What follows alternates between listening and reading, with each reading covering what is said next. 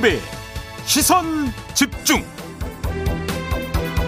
여러분 안녕하십니까 김종배입니다. 이 민주당 대선 경선에서의 무효표 처리에 대한 이낙연 캠프의 반발이 이어지고 있는 가운데 이재명 후보는 어제 대전 현충원 참배와 지도부 변담 등 대선 후보로서의 공식 행보를 시작했는데요. 자, 3부에서 이재명 캠프 선대위원장을 맡았던 우원식 의원 연결해서 원팀 구성 등 앞으로의 과제에 대한 보관 들어보겠습니다. 이어서 김윤호 변호사와 함께 대장동 의혹에 대한 수사 상황 짚어보고요. 2부에서는 매주 화요일에 만나는 국민의힘 김재원 최고위원과 당 경선 등 정치 현안에 대한 이야기 나눠보겠습니다.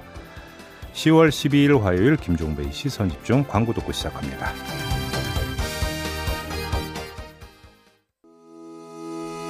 시선 집중은 촌철님들의 다양한 목소리를 기다립니다. 짧은 건 50원, 긴 건 100원인 문자 메시지 샵 8001번, 스마트 라디오 미니와 유튜브 라이브로도 시선 집중과 함께 하실 수 있습니다. 믿고 듣는 진품 시사 김종배의 시선 집중.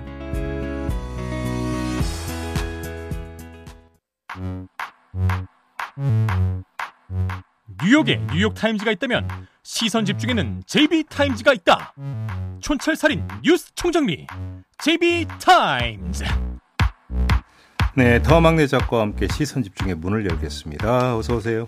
네, 안녕하세요. 더막갑니다. 어, 오늘 촌철님들은 제이비의 패션에 관심이 늘 많으시네요. 빵꾸쟁이님, 가을색 묻어나는 외투 입으셨네요. 천년 진달래님, 와, 오늘 옷 뭐지? 너무 잘 어울리세요. 솜니님, 제비, 오늘 가을색이 물씬 풍기는 갈색 자켓 입으셨네요. 비가 내리더니 기온이 떨어졌습니다. 촌철님들 감기 조심하세요. 라는 훈훈한 인사가 도착하고 있습니다. 그러니까 어제 그래서 이제 구멍 숭숭 뚫린 여름 자켓 입고 왔다가 추워가지고 음흠. 바로 바꿔 입었죠. 네. 네. 이거 보니까 좀 따뜻하네요. 음. 네. 우리 애청자 여러분들 건강 잘 챙기세요. 정말로 환장극입니다. 네, 훈훈하게 시작을 해봤습니다. 네, 자 A 스타인 것이죠. 네, 어제 원희룡 국민의힘 대선 예비 후보랑 저희가 인터뷰를 했잖아요. 네. 그래서 원희룡의 합류로 본경선 토론의 격이 달라질 거다라고 예고를 했는데 음. 어제 첫 TV 토론이 있었습니다. 네. 촌철님들의 평가가 궁금한데요. 좀 올려주시고요. 그리고 어제 원희룡 후보가 토론에서 학문침, 천공스승 등 무속 관련 질문에 집중한 유승민 후보를 좀 비판을 했어요. 음, 이런 음. 질문이 유승민 후보에게도 마이너스가 될 거다 이런 얘기를 했었잖아요. 음흠. 그런데 어제 토론에서도 어김없이 관련 질문이 등장을 했습니다. 네. 아주 뜨거운 쟁점 중에 하나였거든요. 음. 그리고 또 하나 중요한 화두가 가난이었어요. 음. 화제가 됐던 장면 혹시 못 보신 분들을 위해서 오디오로 준비를 했거든요. 잠깐 듣고 이야기 이어가시죠. 제가 정법 유튜브를 봤어요. 몇 개를 봤는데 무지 황당했어요. 왜 황당했냐면요. 정법이라는 사람이 이런 말을 해요. 손, 내 손바닥이 빨간 이유가 손바닥에서 에너지가 나가기 때문이고 이걸로 암 걸린 환자가 피를 토하고 암을 낳았다. 그러면 그 지금 말씀하시는 거는 제가 믿을 거라고 생각하시고 하는 거예요? 아니요, 아니요. 이런 말, 황당한 말을 아니, 하는 사람이라는 제가, 거죠. 제가 학교 27년을 법조계 생활을 했고 그야말로 칼 같은 이성과 증거와 어? 이런 합리화 이런 거에 대해서 예, 업무 알겠습니다. 결정을 한 사람인데 예, 예, 예 알겠습니다. 국가적인 의사 결정을 하는데 저는 이런 사람을 어떻게 알게 됐냐고 묻는 겁니다. 명예훼손으로 고발해야 되는 거 아닙니까? 그걸 재미로도 볼 수 있는 거지. 그게 제 의사 결정. 직접 만나셨으니까 하는 말이죠. 아니 만날 수도 있는 거 아닙니까? 한 나라의 대통령이 되려면 가난에 대한 철학이 저는 중요하다고 생각합니다. 혹시 평생 살면서 스스로 가난해 본 경험이 있으세요? 저희가 잘할 때는 나라가 어려웠기 때문에 시간이 제한돼서 학교고 좋습니다. 뭐고 가난이라는 거예요. 가난 진짜 네. 가난한 사람하고 혹시 네. 생계나 생활을 같이 해본 경험은 있으십니까? 그 고시 공부하고 이럴 때 학교 다니고 할 때 고시생들하고 고시촌에서 쓰레빠 신고 서로 한 거지. 가난한 친구들 그 생계를 아, 같이 하거나 생각을 해본 적 없죠. 아, 제가 묻고 싶은 예. 것은 네네. 그러면 만약에 대통령이 되시려고 하면 네. 가난한 국민들의 마음을 어떻게 이해하시려고 합니까? 하여튼 저희가 클 때는 주변에 가난이라는 게 일상화되어 있었습니다. 네. 그래서 늘 보고 느끼고 자랐습니다. 네, 지금 뭐 주요 대목들을 좀 들려드렸는데요. 음. JB 간전평도 궁금합니다. 생라면 하니까 갑자기 오징어 게임이 생각이 나는데요. 네. 넘어가겠고요. 천공 스승 얘기는 더 이상 안 하겠습니다. 가난 이야기가 나왔는데 제가 이 대목을 보면서 떠올린 사람이 한 명 있었습니다. 어 누구요? MB인데요. 어릴 아. 때 속칭 찢어지게 가난했다. 네. 이런 이야기를 많이 했고 이분이 대통령 재임 기간 내내 내가 겪어봐서 아는데 이런 이야기를 입에 달고 살았던 분 아닙니까? 네. 그래서 그분이 펼쳤던 정책이 뭐였습니까? 비즈니스 프렌들리였습니다. 그렇죠. 그러니까 가난의 경험이라고 하는 것을 물어보는 취지는 충분히 알겠는데 그것이 중요한 문제는 아닌 것 같다라는 말씀을 드리겠고요. 중요한 것은 대한민국 불평등 구조에 대해서 얼마나 정확히 인식하고 있고 칼 같은 처방을 갖고 있느냐 이게 핵심 문제 아니겠습니까? 네. 그런 점에서 뭐 어렸을 때 가난했네 안 했네 이것은 중요하고 본질적인 그런 문제는 아닌 것 같습니다. 이 점만 말씀드리겠습니다. 그렇죠. 그래서 지금 이 가난 논란이 이렇게 오고 간 다음에 바로 유승민 후보가 이어가지고 음. 윤석열 후보한테 복지 정책을 물어봤어요. 네. 그래서 매누님도 지금 질문을 주셨는데 윤 후보는 복지를 알까요, 모를까요? 라고 보내주셨는데 복지 정책에 대해서 물었고 문재인 정부의 복지 정책보다 더 낫게 할 거냐 아니면 동결할 거냐 뭐 이런 걸 물었는데 음. 명확한 답을 못 하시더라고요. 그러니까요. 아니 가난을 원하는 사람이 누가 있겠어요? 그렇다고 해서 일부러 가난한 척 할 이유도 없는 거 아니겠습니까? 그러니까요. 문제는 가난을 어떻게 극복할 수 있게 그럼 국가가 나서서 처방을 내놓느냐 이게 이게 본질적인 문제 아니겠습니까? 네. 이거에서 답을 하지 못하면은 사실은 국가 운영의 가장 기본이자 핵심 문제가 이거거든요. 어찌 본다면 지금 그 여야를 막론하고 대선 후보 토론을 그러니까 쭉 보다 보면 대한민국을 관통하고 있는 가장 핵심적인 문제가 바로 양극화 불평등 문제인데 네. 이거에 대해서 처방 이야기 그렇게 중요하게 다뤄지지를 않고 있어서 좀 개인적으로 좀 아쉬웠는데 가난이라고 하는 제한된 범위를 좀 넘어서서 이에 대한 정책 처방에 대한 이야기가 좀 됐으면 좋겠다. 네. 여야 막론하고 네. 이런 주문만 좀 하겠습니다. 네, 간단히 촌철님들의 의견 소개하고 넘어가겠습니다. 네. 많은 분들은 생라면에 좀 꽂히셨네요. 김영선님, 생라면 먹은 게 가난? 난 지금도 먹습니다. 9902님도 저도 지금도 자주 먹습니다. 라는 의견을 보내주셨고요. 네. 이순애님. 토론에서 오고 가는 대화가 어찌 이리도 고급질까요? 하하하라고 해주셨고요. 네. 6873님이 근데 우리 손바닥 다 빨간빛 있는 거 아니에요? 표현 수준하고는이라고 보내주셨고. 네. 네, 뭐 이런 의견들이 있는데 다음엔 한번 정책 토론 기대해 보겠습니다. 자, 이제 본격적인 뉴스 전해 드리기 전에 하나 좀 그 정정해 드릴 게 있습니다. 어제 제가 이제 이재명 캠프 박주민 의원하고 인터뷰를 하는 과정에서 3차 선거에 대한 투표 결과를 잠깐 언급한 적이 있어요. 네.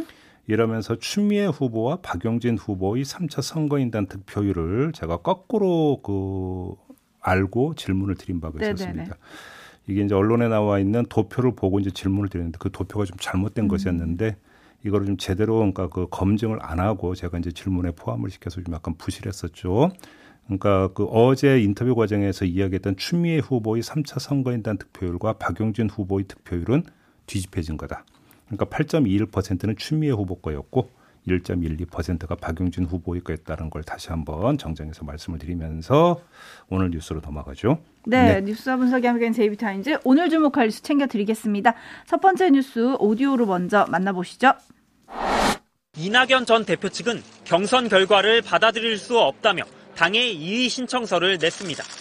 중도 사퇴한 후보들의 표를 무효 처리하지 않았다면 이재명 후보의 득표는 과반이 안 되는 만큼 결선 투표를 실시해야 한다는 겁니다. 당원 당규를 오독해서 잘못 적용하면 선거의 정통성이 근본적으로 흔들릴 수 있습니다. 쟁점은 경선 후보자가 사퇴하는 때에는 해당 후보자에 대한 투표는 무효로 처리한다는 특별당규 59조에 대한 해석입니다. 이낙연 캠프는 후보자가 사퇴하기 전에 얻은 표는 유효로 봐야 한다면서 이럴 경우 이재명 후보 득표율도 49.3%로 조정돼 과반에 미달한다고 주장했습니다. 민주당은 이의 신청을 살펴보겠지만 다른 결론을 낼 여지가 거의 없다는 입장인데 이전 대표 측은 불복 논란까지 감수하며 강경한 태도여서 진통이 계속되고 있습니다. 네, 어제 하루 종일 가장 뜨거운 뉴스가 바로 이거였죠. 네. 조금 전 뉴스에서도 장장 잠깐 등장하는 목소리가 있죠. 홍영표 이낙연 캠프 공동 선대위원장 목소리였는데 홍영표 위원장이 이런 말을 했습니다. 이 정치적, 정무적 리더십이 발휘돼 문제가 슬기롭게 해결되길 바란다. 이렇게 음. 이야기를 하면서 당의 여러 시스템을 통해 바로 잡힐 수 있다. 이렇게 말을 했는데요. 과연 그럴까요? 홍영표 위원장의 말은 원론적인 것 같지만 사실은 그렇지가 않은 것 같습니다. 음, 안 될 거란 말씀인가요? 그 우선 여러 시스템이 여러 시스템을 통해서 바로 잡힐 수 있다고 했는데 네. 쭉 보니까 여러 시스템이 없어요. 그게 문제인 것 같은데 음. 간단히 말해서 민주당 당규에 따르면 경선 결과에 대한 이의 신청 절차 규정이 없습니다. 어. 그러니까 여러 시스템이 있는 게 아니라 시스템이 없는 거죠. 그래서 두 번째 말, 즉 정치적 리더십 이건 필수가 되는 겁니다. 음. 만약에 규정이 있다면 정치적 리더십을 발휘하고 말 이유가 없죠. 규정 따라가면 되는 거니까. 네. 그러니까 규정이 없으니까 정치적 리더십은 필수인데 그런데 이 규정이 없으니까 규정대로가 아니라 어떻게 되는 겁니까? 상황 따라 처리할 수밖에 없는 것 아니겠습니까? 음. 자, 그러면 최우선적으로 고려돼야 될 사항이 뭘까요? 그게 하나가 있습니다. 바로 전례인데요. 이 정세균 후보 사퇴 후 9월 27일에 이낙연 후보가 당의 특별당규 그 유권 해석을 위한 당무위원회 소집을 요청한 바가 있었어요. 네. 이때 당무위원회 소집권을 갖고 있는 최고위원회가 이걸 받아들이지를 않았습니다. 그런데 이낙연 후보 측은 이번에 또다시 당무위 소집을 요구한 거 아니겠어요? 네. 자, 그럼 한 번 거부당한 방안을 재요구한 거라고 해석을 할 수밖에 없는 건데 최고위원회가 이걸 받아들이면 어떻게 되느냐? 오락가락이 돼버릴 거라는 겁니다. 음. 그잖아요. 그러면 정치적 결정을 해야 되는 주체가 최고위원회가 될 텐데 그러면 오락가락하면 그건 정치적 결정이 아니죠. 가장 최악의 결정이 되는 거겠죠. 네.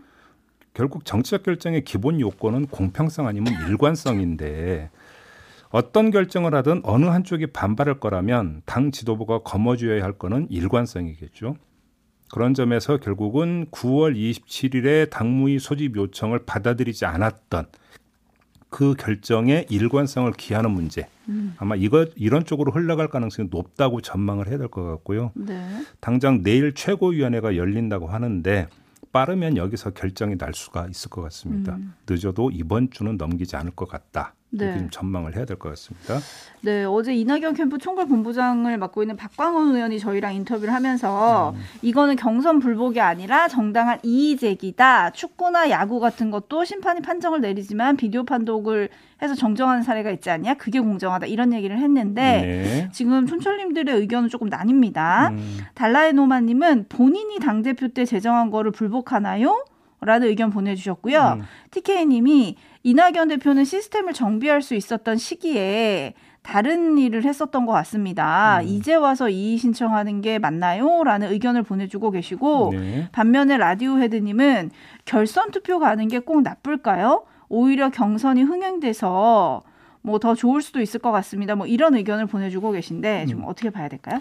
이게 그러니까 결선 투표로 가는 게 옳으냐 그러냐의 문제가 아니라 네. 결선 투표로 가는 게 정당하냐 아니냐 이 문제인 거거든요. 그렇죠. 그잖아요. 이제 그런 네. 점에서 그 정당성의 근거가 결국은 최고위원회의 판단일 수밖에 없는데 규정이 음. 없기 때문에 그런데 9월 27일에 최고위원회가 열리고 난 다음에 그때 고용진 수석 대변인이 기자들 앞에서 브리핑한 내용을 보면은 어떻게 되냐면 그 이 특별 당규의 해당 조항이 약간 불비한, 약간 완벽하지 못한 부분이 있긴 한데 그래서 추후에 어떤 개정의 소지도 있지만 설령 한다 하더라도 소급 적용은 안 된다. 음. 소급 적용이 안 된다는 얘기는 이번 경선에 그걸 적용할 수는 없다. 네. 이렇게 기자들 앞에서 이야기를 했다라는 거예요. 음흠. 이런 상태에서 그러면 그걸 뒤집는 결정이 나와버리면 더 큰 문제가 발생을 할 거다.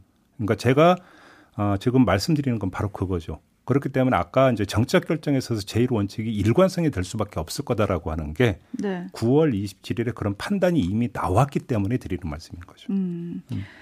그리고 어제 사실 송영길 대표나 이상민 선거관리위원장은 이제 경선은 끝났고 민주당 후보는 이재명이다라는 또 말을 하기는 했었거든요. 예, 그래서 예. 당의 판단이 끝난 거 아니냐 뭐 이런 보도들이 많이 이어졌었고요. 음. 지금 비디오 판독 얘기를 했더니 김성남 님께서 스포츠는 경기 중에 이의 제기를 하지 승패가 결정되고 나서 이의 제기를 하진 않습니다. 뭐 이런 의견을 보내주셨는데 결국 이 논란 끝에 남는 질문은 이건 것 같아요. 원팀이 가능하겠냐? 원팀이 누구나 지향하는 바겠죠. 네. 근데 문제는 이 봉합이라고 하는 방법을 통해서 원팀을 구현할 단계는 지난 것 같다. 음. 민주당의 사장이. 네. 그러니까 이 말씀을 드리는 겁니다. 오히려 그 봉합이 원팀으로 가는 걸 더 방해를 놓을 가능성이 있다. 왜 그러냐면 어떻게 봉합선을 해서 재봉을 하든지 간에 어느 한쪽은 반발하게 돼 있다라는 것이죠. 음. 음. 알겠습니다. 관련한 얘기는 잠시 후 3부에 이재명 캠프 선대위원장을 맡았다 우원식 의원과 또 짚어보도록 하겠습니다. 네. 계속 시선 집중해 주시고요. 제이비타임즈 다음 주목할 뉴스로 넘어가겠습니다. 네. 어떤 뉴스인가요? 국민의힘으로 넘어가겠는데요. 2차 컷오프 후에 후보 간 관계 재정립 중이라고 하지 않습니까? 네. 어, 2차 컷오프에서 탈락한 안상수 후보는 홍준표 캠프 공동 선대위원장을 맡기로 했다면서요. 네, 오늘 오늘, 오늘 합류한다 하죠. 뭐 이런 이야기가 나오고 있고 관심 인물은 최재형 후보인데요. 윤석열 후보고 홍준표 모두 러브콜을 보냈다는 거 아니겠습니까? 음. 윤석열 후보가 직접 전화를 걸어서 같이 가자 이런 취지의 말을 했는데 네. 최재형 후보는 확답을 하지 않았다고 하고 네. 뭐 조만간 어떤 뭐 결정을 한다 이런 뉴스가 나오고 있더라고요. 그러게요. 오히려 지금 몸값이 좀 오르고 계신 것 같은데 어떻게 될까요? 그러니까 이, 이 최재형 그 후보의 거치는 본인이 정치를 계속 이어갈 거냐 아니면 여기서 정치를 접을 거냐 이거에 따라서 달라지겠죠. 그런데 어, 컷오프 탈락 직후에 언론 인터뷰에서 최재형 후보는 정치를 계속하겠다는 의사를 분명히 밝혔거든요. 네. 그렇기 때문에 어떻게든지 간에 선택을 할 가능성이 좀 높다고 봐야 될 것 같은데 그 이 최재형 후보의 선택이 관심 대상이 되는 건 숫자로 잡히지 않는 당내 기류를 읽을 수 있는 단서이기 때문이죠. 숫자로 잡히지 않는 기류를 읽을 수 있다? 무슨 이야기냐면 그 숫자로 잡히는 것은 결국은 지지율 숫자밖에 없는 거 아니겠습니까? 네. 근데 지지율 숫자로 잡히지 않는 게 뭐냐면 당내에서 친소 관계라든지 호불호 관계라든지 계산, 정책 계산 음. 이런 것들은 여론조사의 숫자에는 잡히지 않는 거잖아요. 네. 그것을 그나마 엿볼 수 있는 게 같이 경쟁 관계에서다가 탈락한 후보들의 선택. 누구하고 같이 손을 잡느냐를 보면 간접적으로 음. 읽을 수 있다 이런 이야기가 되는 거겠죠. 네. 어, 이런 이야기가 지금 민주당에서도 벌어지고 있는 것 같습니다. 예를 들어서 이낙연 후보 쪽이 이의 신청을 냈다라는 얘기 조금 전에 전해드렸잖아요. 네. 근데 그와 동시에 어떤 현상이 벌어졌습니까? 정세균 후보와 김두관 후보가 이재명 후보에게 축하의 뜻을 전함과 동시에 원칙을 강조하지 않았습니까? 네. 이게 어제 있었던 일이거든요. 어, 이낙연 후보 쪽은 두 후보의 표를 강조했지만 두 후보는 마음을 내보는 것이다. 음. 이렇게도 정리할 수 있는 거 아니겠습니까? 네. 이 마음은 숫자로는 잡히지 않는 것이죠. 음. 그런데 마이티 원지님이 이거 촌철인 것 같아요. 최재형 후보를 모신다? 메리트가 있나요? 어떤 메리트가 있을까요? 그거는 모시고자 하는 쪽에서 계산을 했겠지요. 음. 다만 이게 또 숫자로 잡히지 않는 메리트가 있죠. 무슨 이야기냐면 아, 경쟁 후보였던 사람이 나오고 손을 접어서 나를 돕는다라고 하는 것들이 내가 대세라고 하는 것들을 어필해 들어갈 수 있는 무형의 자산이 된다라는 점. 그잖아요. 네. 그 사람이 그러면 표를 어, 그러니까 얼마나 그러니까 모아올 수 있느냐라고는 숫자의 문제하고는 또 다른 차원이다. 그것도. 이 말씀만 음. 드리겠습니다. 알겠습니다. 그리고 또 한 명이 있습니다. 하태경 의원의 선택도 관심이더라고요. 음흠. 경선 과정에서 이제 홍준표 저격수로 활동을 했던 만큼 음. 홍준표 후보가 아닌 다른 후보, 유력 주자 윤석열이냐 아니면 과거 인연 유승민 원희룡이냐 네. 어디로 갈까 이것도 관심이더라고요. 그러게요. 그러니까 이것도 바로 지금까지 그 재미난 대목이죠. 하태경 의원의 지금까지 정치 궤적을 보면 함께 해왔던 사람은 유승민 후보 아니겠습니까? 네. 그잖아요. 그래서 뭐 친소 관계라든지 생각이 어떤 비슷함이라든지 이런 것들을 보면은 유승민 후보를 돕는 게 어찌 본다면 순리인 것 같은데 음. 만에 하나라도 그게 아니라고 한다면 그러면 하태경 후보는 뭘 고려했는가? 음. 그래서 지금 국민의힘 안에서 의원들은 뭘 지금 최우선으로 고려하고 있는가 네. 이거를 엿볼 수 있는 거죠 그런 점에서도 그러게 어떤 선택을 할지 궁금한데 음. HBYI님이 최재형 후보 데려가시려면 애국가 사절까지 불러야 합니다라고 보내주셨고요 네. 8020님은 안상수 후보가 가면 허경영 후보도 가나요? 라는 의견도 보내주셨습니다. 지켜보죠. 뉴스와 분석이 함께하는 제이비타임즈 다음 주목할 뉴스는 어떤 건가요? 한국 교육 과정 평가원이 분석한 내용인데요. 지난해 고2 학생들의 기초 학력 미달 비율이 국영수 모두 올랐다고 합니다. 네. 국어가 6.8%, 수학이 13.5%, 영어가 8.6%로 나왔다고 하는데 2019년 대비 국어는 2.8%포인트, 수학은 4.5%포인트, 영어는 5.0%포인트 증가를 한 거거든요. 어, 네. 그러니까 국영수 기초 학력 미달 비율 모두 2010년 이후 가장 높았다고 합니다. 아. 반면에 상위권 학생들의 학력 하향 평준화 현상도 뚜렷했다고 하는데요. 우수 학력 비율이겠죠. 이 우수 학력 비율이 국어는 23.3으로 전년 대비 5.5% 포인트 하락했고 네. 수학은 29%로 0.3% 포인트 하락했고 영어는 37.1% 들어 2.9% 포인트 하락을 했다고 합니다. 어 이게 왜 이렇게 된 건가요? 뭐 코로나 여파인가요? 이 코로나 여파로 등교 수업에 차질을 빚어오지 않았습니까? 그 네. 결과를 해석을 해야 될 것 같은데 이 사교육 기반이 취약한 읍면 지역의 학생들 타격이 컸다라는 분석이 있긴 있습니다만 음. 그렇다고 해서 이걸 어떤 빈부 어떤 사교육 여건 이것만으로 눈가가 놓고 이야기를 할 수가 없는 게 상위권 학생들의 하향 추세도 뚜렷했다는 점 때문이거든요. 네. 그러니까 그렇기 때문에 이것이 어떤 뭐 사교육 기반이나 이런 걸 가지고 일반화할 수는 없을 것 같고요. 결국은 학교 수업의 효율성을 지금까지 참 많은 사람들이 비판을 해왔지만 네. 그럼에도 불구하고 학교 수업이 갖는 긍정적 기능이 역으로 확인된 거 아니냐. 결국은 대면 수업이 되지 못한 코로나 때문에 음. 이것이 기초학력 미달 학생이나 우수학력 학생들 모두에게 바로 똑같은 지금 영향을 미치고 있는 거 아니냐. 이렇게도 분석을 해볼 수가 있을 것 같아요. 네, 귀염뚱땡이님이 학원 그렇게 보내고 뭐냐라고 해주셨는데 음. 결국 이렇게 부족한 부분을 어떻게 채울 건지 이제 공교육의 숙제로 좀 남게 됐습니다. 네네. 정부가 고민을 해주셔야 될 것 같고요. 음.